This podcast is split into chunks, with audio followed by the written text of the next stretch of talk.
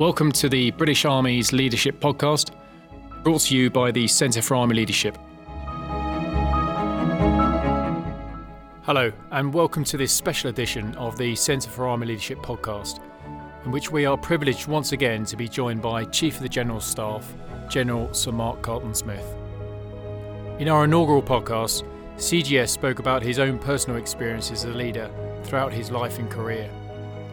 Today, he looks to the future the demands on our future leaders and our leadership, and draws a critical eye both on the challenges and opportunities that will define success for the British Army of tomorrow. Uh, General, thank you very much for taking the time to speak to us again today. Um, last time we spoke, or last time we met, you gave us an insight into your own leadership philosophy, your own personal journey as a leader, what you believed makes British Army leadership unique, and you touched on some future challenges, and it is the latter that I'd like to discuss in a bit further detail today, please. Firstly, looking at it from an institutional perspective in terms of how well prepared we are for that future, and then the future uh, leadership challenges themselves. You've stated the defining characteristics of our age include the exponential rate of change, the emerging impact of technology, the changing rules of war, and an increasingly complex battle space in the midst of a blur in between peace and war. If we were to look at the army now as we prepare ourselves for that reality, there appears to be a number of inherent barriers potentially that we need to overcome to ensure we can effectively navigate the challenges ahead. So, if we can touch on some of these. Uh, firstly, the perceived lack of diversity in the army, and specifically, I'm, I, I reference diversity of thought and experience. What are we doing to address this? The root of your question probably sits around uh, the nature of the culture of the institution and the sense that we actively seek to harness the, the best and widest set of talents from still a reasonably homogenous culture. Um, and that culture is particularly well suited to the unique and very specific circumstances of the battlefield. So it's disciplined, it's conditioned, it's pretty orthodox by nature.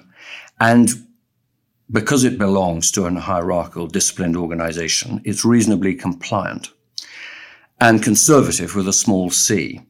Um, and whilst that's the right mix for the demands of the battlefield, it's not necessarily conducive to the most entrepreneurial or innovative um, or open approach.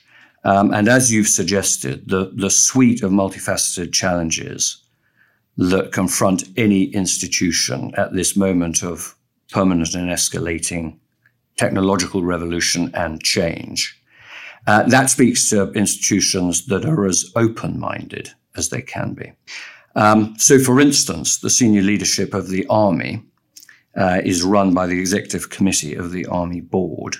And we seek to influence our own deliberations with as wide a set of non executive directors as we could find, um, two of whom are very senior women with very strong track records in the private sector. I think more widely, in terms of actually opening up our culture, it's probably got to be predominantly a top down campaign. And the best way to do this is to put together a like minded team of individuals who agree that we need to initiate change in order to become more diverse, more open to outside external stimulus and influences, and really release their energy, their initiative, and their ambition to get after it. I mean, I think there's a hunger through the organization for precisely that broader range of experiences. Uh, and those who are self motivated are, are, are looking for precisely that stimulus themselves. For the rest, we've probably got to provide it for them. And if we want to change some of that culture, often a good start point is changing some of the incentive structures around it.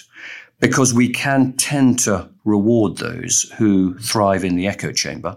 And we do, to some degree, reward a degree of conformity because we tend to select and indeed promote people even if it's only subliminally, but in our own image, which is through one set of perspectives and often one set of experiences.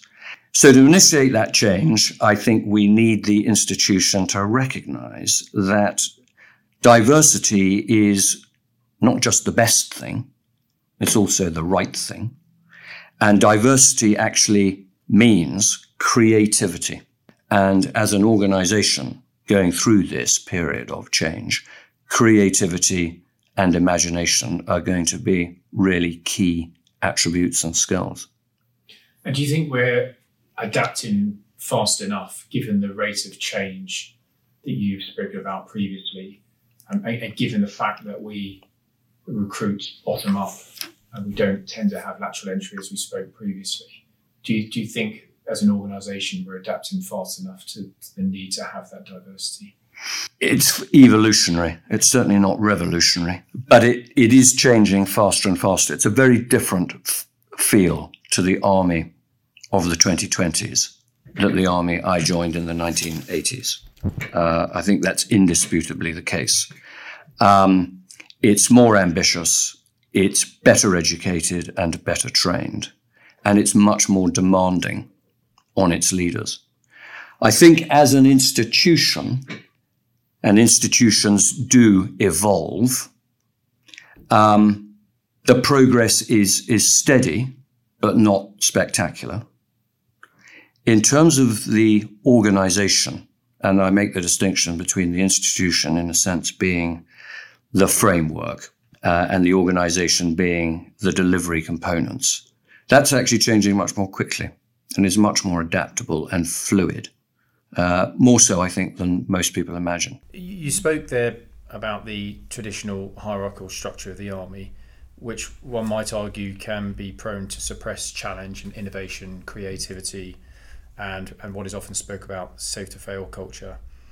How, as leaders, then, do we set the conditions for effective followership to unleash these characteristics and, in turn, the true potential of our individuals, our people, but the organisation as a whole?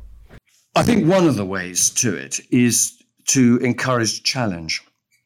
Um, in there, there's an interesting rubric that says that A team players select A grade subordinates because they like the stimulation and the challenge that they provide for them. And that brings the best out of the leader and it brings the best out of the team. Uh, and the corollary is that B team leaders tend to select C team players because they don't like that challenge and they don't want to be exposed by their team. Um, and so there is definitely something here around uh, leaders of tomorrow being comfortable in their own skin and their own self knowledge and their own professional competency to encourage dissent and challenge which stimulates the entire organization. The second aspect is that you know delegation is you know absolutely crucial to an organization such as the army. And notwithstanding some 40 years worth of preaching the merits of mission command, I often on visits come across command styles cultures and atmospheres where it's quite clear that the, the tone is very directive. And so commanders almost at every level probably still lack the confidence to delegate sufficiently. And people have got to pay out the rope. And, you know, my rule of thumb is you should delegate to the level of discomfort.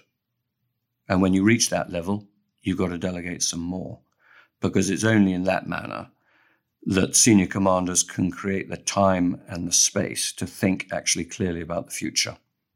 Otherwise, they're just fixed with the immediate necessities of the day to day struggle.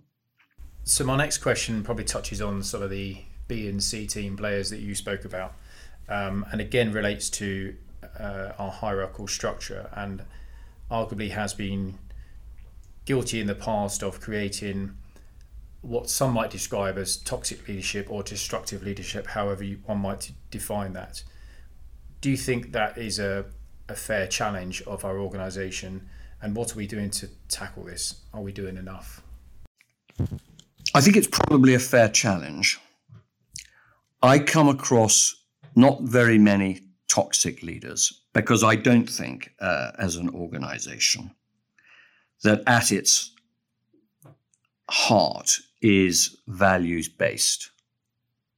And we've all elected to serve, and therefore we are volunteers. So there is something about the institution and the values that it represents that appeals to everybody in uniform. That I actually come across very few people who set out to be bad leaders. Where toxic leadership exists, it's not the product, probably, of evil nature. But it's clearly probably something to do with lack of self confidence, lack of empathy and self awareness, whereby quite often those who do seem to leave a trail of destruction in their wake are, you know, the least sensitive to it. Which is not to say that I would preach that, um, you know, we need a soft, um, compromising command climate because I think leadership has both hard and soft qualities to it because it's a combination of setting the right example, powerful persuasion, and occasionally compulsion. And there is certainly a time for single mindedness and ruthlessness. But I think there is also an issue about recognizing that, that leadership um, is something that people grow into and they can learn about and they can study and that they can practice. And practice does make people better. And every leader I know during that journey has made mistakes, but the best leaders reflect on them, probably don't repeat them, and emerge much more self knowledgeable and therefore much more effective at leading people with them. Leadership, at the end of the day, let's be clear, particularly the military climate, is about bending people to one's will. On that issue, then, how, as a follower, would you deal with a, a leader that might be termed destructive? It's a difficult one, isn't it? Because it rather depends how brave you're going to be inclined to be, how much risk you're prepared to stand into, you know, both professionally with respect to the potential consequences on one's career, um, and whether you think in standing up for yourself you're actually standing up for other people, and you're also standing up for the integrity and the dignity of the organization that one's proud to serve. So I would encourage everybody to take that brave pill. And if you can't do it on your own, and not everybody will be inclined to do it on their own, then do it together. Because I would take you back. I don't think very many leaders set out to be bad leaders that day.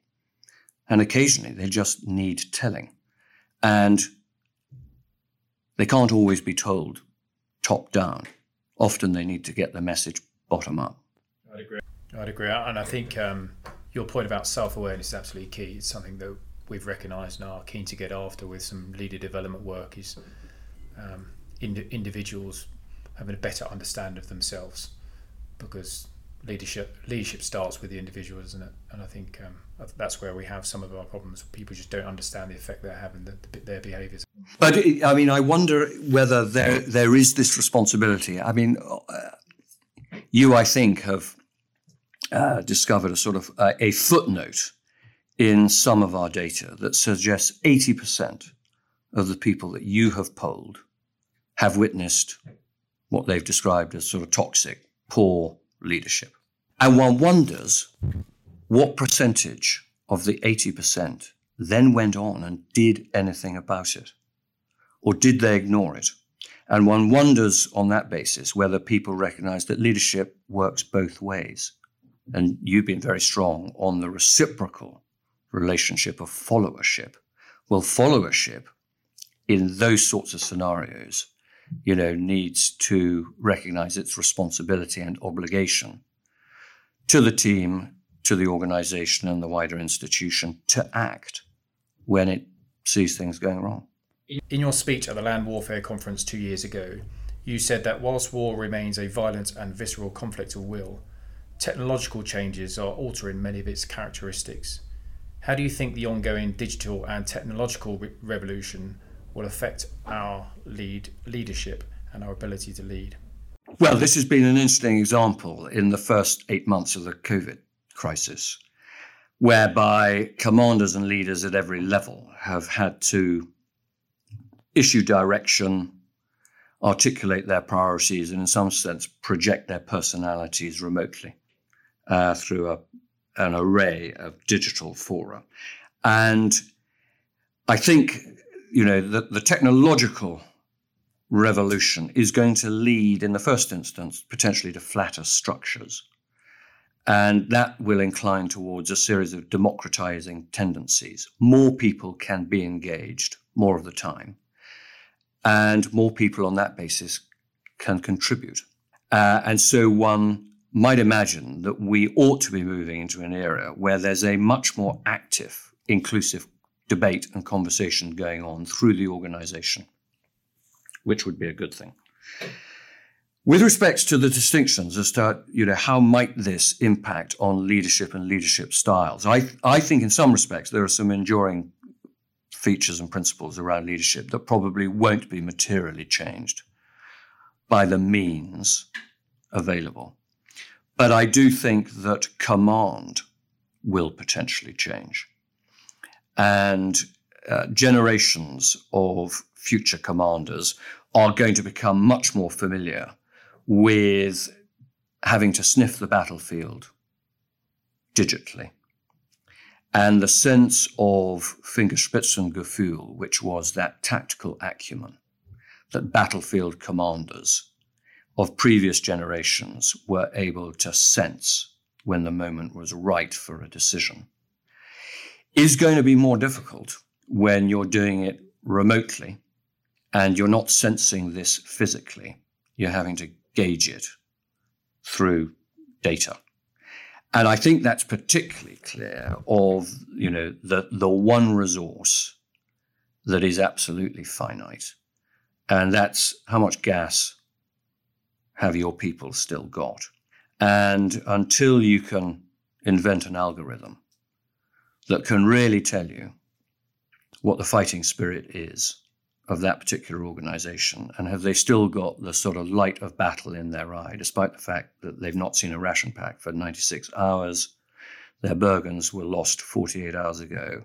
They've got another 20 Ks to march tonight, and they're going to fight another battle group battle before dawn. You need to be able to look people in the eye persuade them that that is what they're going to do, and what's more, that they're able to do that. And so, commander's going to have to strike the right balance between being surrounded by the technology that might persuade them that they can delay a decision, and they might, on that basis, be able to make a near perfect decision, as opposed to the commander who senses that moment when he needs to go forward, look people in the eye, and go early with incomplete information in order to seize and retain the initiative. So, based on that, would you say that the the fundamentals of leadership endure, that the, the nature of leadership endures, but the characteristics or the character is changing? I think that's quite a good way of putting it, because I think the, the fundamentals of leadership endure because leadership is about the people. Command is an amalgamation of all sorts of other things. And yes, it speaks to leadership, but it also talks about, you know, managerial skills and professional competencies, whereas leadership is much more visceral. Given the pace of change, the technological advances, the need for understanding the complex battle space that you speak of, are we selecting, training, and developing the leaders we need for 2030?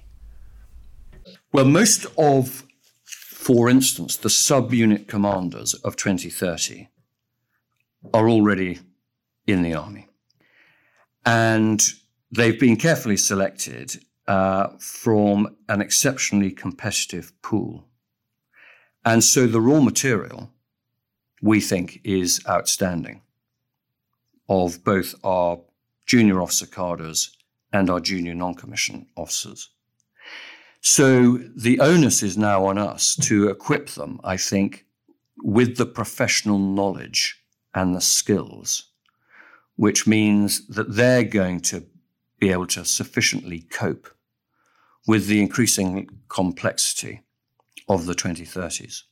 Because I think their, their core character and their nature is proven and continue to improve as they grow and experience maturity and wisdom. But to be confident, we need to be clear that we're equipping them with, with the right skill sets and giving them the opportunity to then apply those skills in order to learn. And that's really the focus of our Army Future Force development work to make sure that we're not just fielding the right capabilities in equipment terms in the future, but we're also going to be fielding the correct commanders who have the right knowledge in order to harness you know the full suite of capabilities potentially at their disposal. And keeping up with that rate of technological change may well be one of the key challenges of commanders where you know digital shelf lives get shorter and shorter and shorter. Uh, and what one can't afford is commanding officers subunit commanders platoon commanders and senior non-commissioned officers you know not to be absolutely abreast, confident, and familiar with you know the latest digital range of capabilities. Otherwise, they will be very rapidly accused of fighting yesterday's war. And on that, and again relating back to this exponential pace of change, you touched on it there the importance of learning and adapting. Do you think, as an organisation, we are learning fast enough, and that that lessons learned cycle is mature enough for us to to keep pace with that. I don't think we can be complacent about it. It's quite interesting. You know, the the army was hungry for knowledge when it was on a really punishing roulement through Helmand. And the army was ruthlessly focused on trying to absorb lessons in order to not repeat them in subsequent rotations. But it took some pretty senior intervention to get the army focused on Helmand, almost as the exclusive main effort at the time. And there were many who thought that at army level it was impossible for an institution of this scope, scale, and ambition to have a singular main effort. But it took that intervention in order to focus the field army on what was going to be really important. Now that we no longer have a fighting war to focus on, I don't think we can assume that the army's hunger for knowledge is necessarily as energetic and as focused as it could and should be. So, the ability of the army to really stare into northern Syria and understand how an enduring proxy surrogate war continues to be fought by the Russians, Turkish proxies, Syrian and Kurdish partners and allies, how the war is being fought in Nagorno Karabakh today, and what the impact is on, you know, ground close combat and the advent of, you know, cheap, ubiquitous armed UAVs, for instance. You know, one would want those issues to be a sort of constant frame of debate and interrogation across the field army. Quite often it isn't uh, and we become quite introspective. You spoke um, earlier about what the future battle space may look like, and I guess COVID 19 um, and the current emerging threats of that modern b- battle space both demand that we work and operate dispersed and at reach. Uh, two very different environments, two def- different contexts, but the fundamentals of leading remotely endure through both of those circumstances and environments. What impact do you think that remote leadership is going to have on us and how we lead? I mean, we potentially covered some of that um, earlier. I think, in some respects, you know, distance is back. And because digital means allow you to bridge that distance for all sorts of reasons, uh, a federated distributed and rusticated system is much more resilient.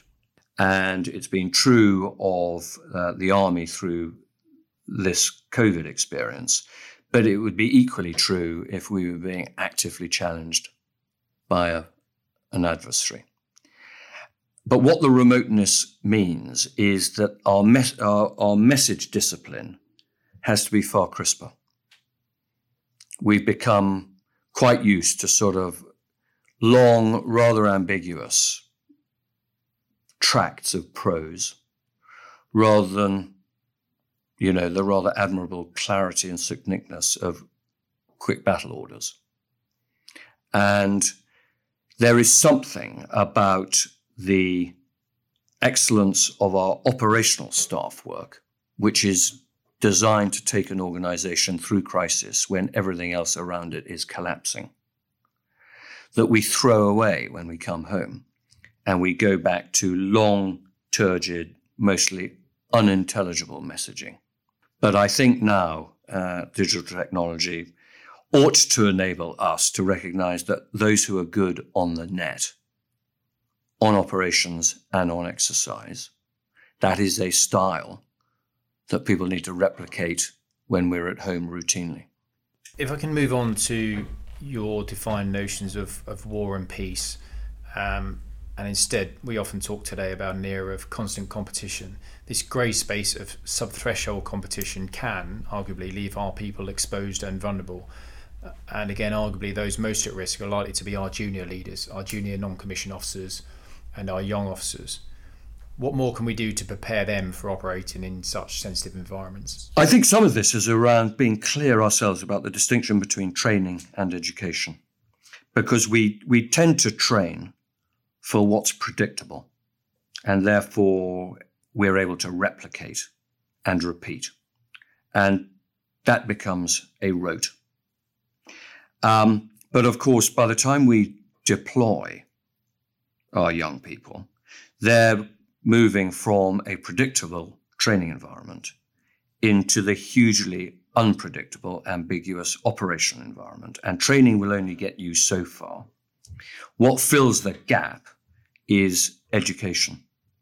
And education imparts clearly knowledge, and the knowledge increasingly dispels fear and instills self confidence in the fact that they are adequately equipped to manage this seemingly very confused, ambiguous, and uncertain battlefield. And we pay a lot of attention to our training for war, whether we apply quite the same emphasis on educating for war, I would potentially question. I'd also just, you know, stepping back from that issue, I'd say that it's it's interesting in my experience that all too often those who actually have the authority to do things differently very rarely exercise that authority. Whereby those who most routinely find themselves having to make the decisions on a day to day basis which are the majority, they really actually have the authority or the incentive to make slightly bolder or riskier decisions that might actually improve the output.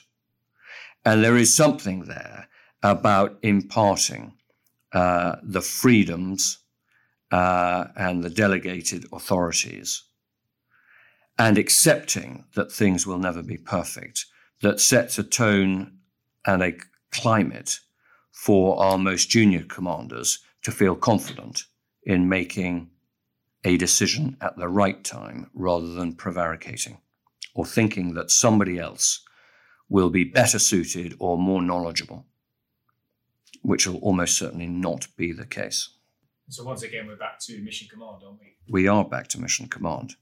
And when you really unpack what is the purpose of mission command, mission command is about enabling those closest to the problem to use their initiative. And they're using their initiative in order to exploit opportunity.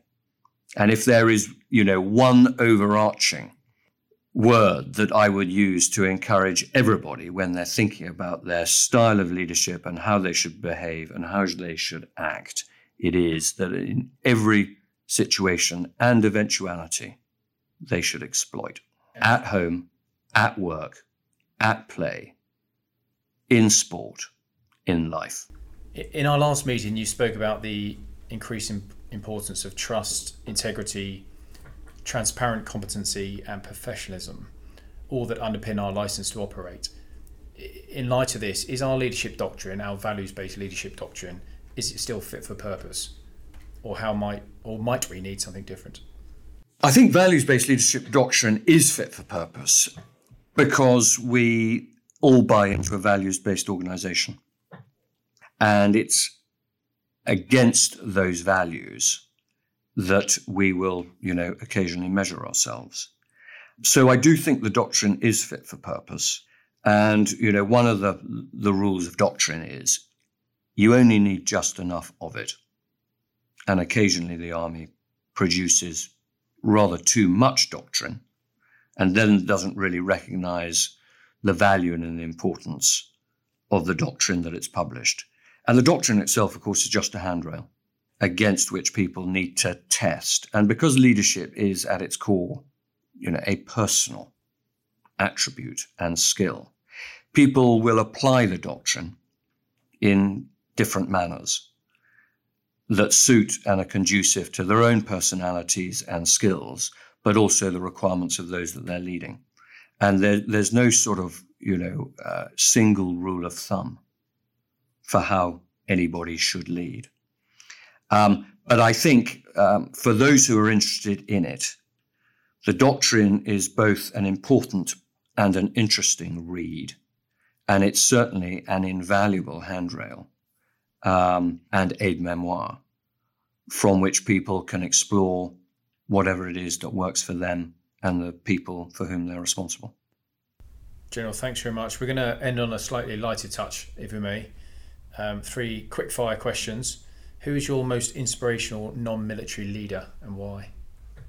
It's quite a difficult question to, to be really crisp about. And I've sort of toyed with, you know, whether one should, you know, reach back in time to somebody like Shackleton,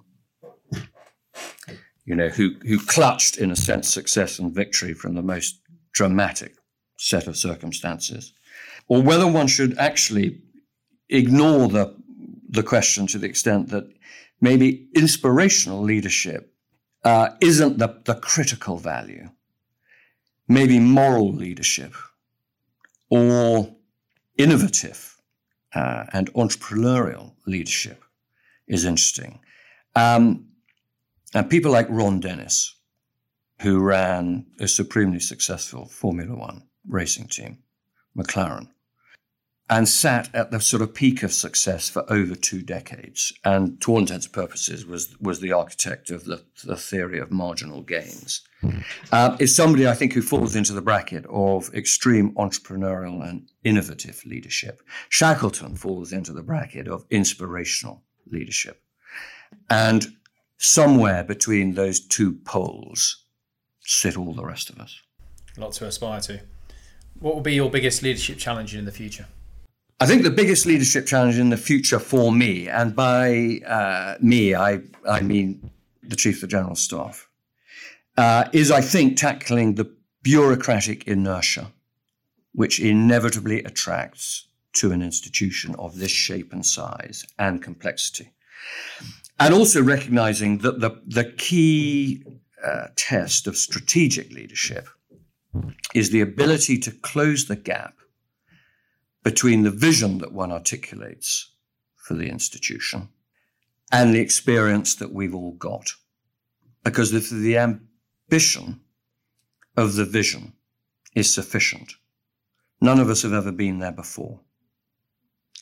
And therefore, there's a gap between all of our experience and where we need to get to.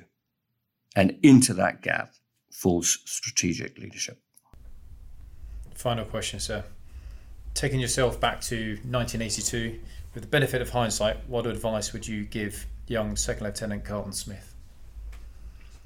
If he were inclined to have listened, which he wouldn't have done, I would have said, Remember that you are a volunteer for the profession of arms.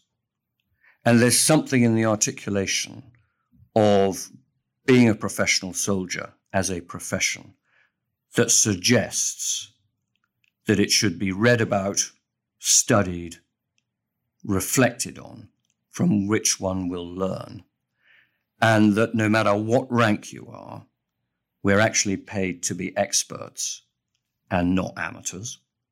I would have said life is all about taking big and bold decisions and being prepared to live with the consequences of your decisions. And always take risks because as your career opens up in front of you, you want to be in the out of bounds area, not an observer looking in. I'd say be yourself, have the courage of your convictions, expect the unexpected at all times, and exploit every opportunity. This is your life, so have absolutely no regrets and jump all the puddles. General, thank you very much for your time. Very nice to see you. Good luck. Well, I hope, like me, you thoroughly enjoyed that conversation with Chief of the General Staff, General Sir Mark Carleton Smith. I was particularly encouraged by CGS's honesty about some of the institutional challenges that remain for the British Army, where he identified a culture that had been honed for over 300 years for success on the battlefield, but arguably needs refining to release that innovative entrepreneurial spirit necessary for the digital age. He described a future that will also demand leaders with true self confidence, inner confidence, as well as empathy and self awareness, and a strength of character that will promote diverse thinking, encourage challenge, and proactively delegate. And to do so not just because society expects it of us, but because it is demanded by today's generation of more ambitious, better educated, and more expectant junior leaders and also because it is demanded by the challenges of the current and future operating environment. An environment that is characterised by a revolution in technology, which will continue to draw upon the fundamentals of leadership whilst challenging our command competencies. But as our people continue to take centre stage, whether as commanders or leaders, it remains incumbent on the institution, indeed on us all, to develop the raw talent of our people with the professional knowledge, skills, and competencies to thrive in a fast changing world, supported by an agile lessons learned process that maintains our focus on what is in front of us whilst leveraging the lessons of what has gone before. And finally, CGS warned of the perils of institutional inertia, which, whilst he framed as a key test of strategic leadership, I firmly believe is a responsibility of all of us to help close the gap between the vision and current reality as leaders, we must continue to take risk, to push boundaries, and to seek every possible advantage to enable us to thrive in the future fight. If you like what you've heard today, please do subscribe to our podcast, visit our website, Centre Army Leadership, and follow us on social media LinkedIn, Facebook, and Twitter.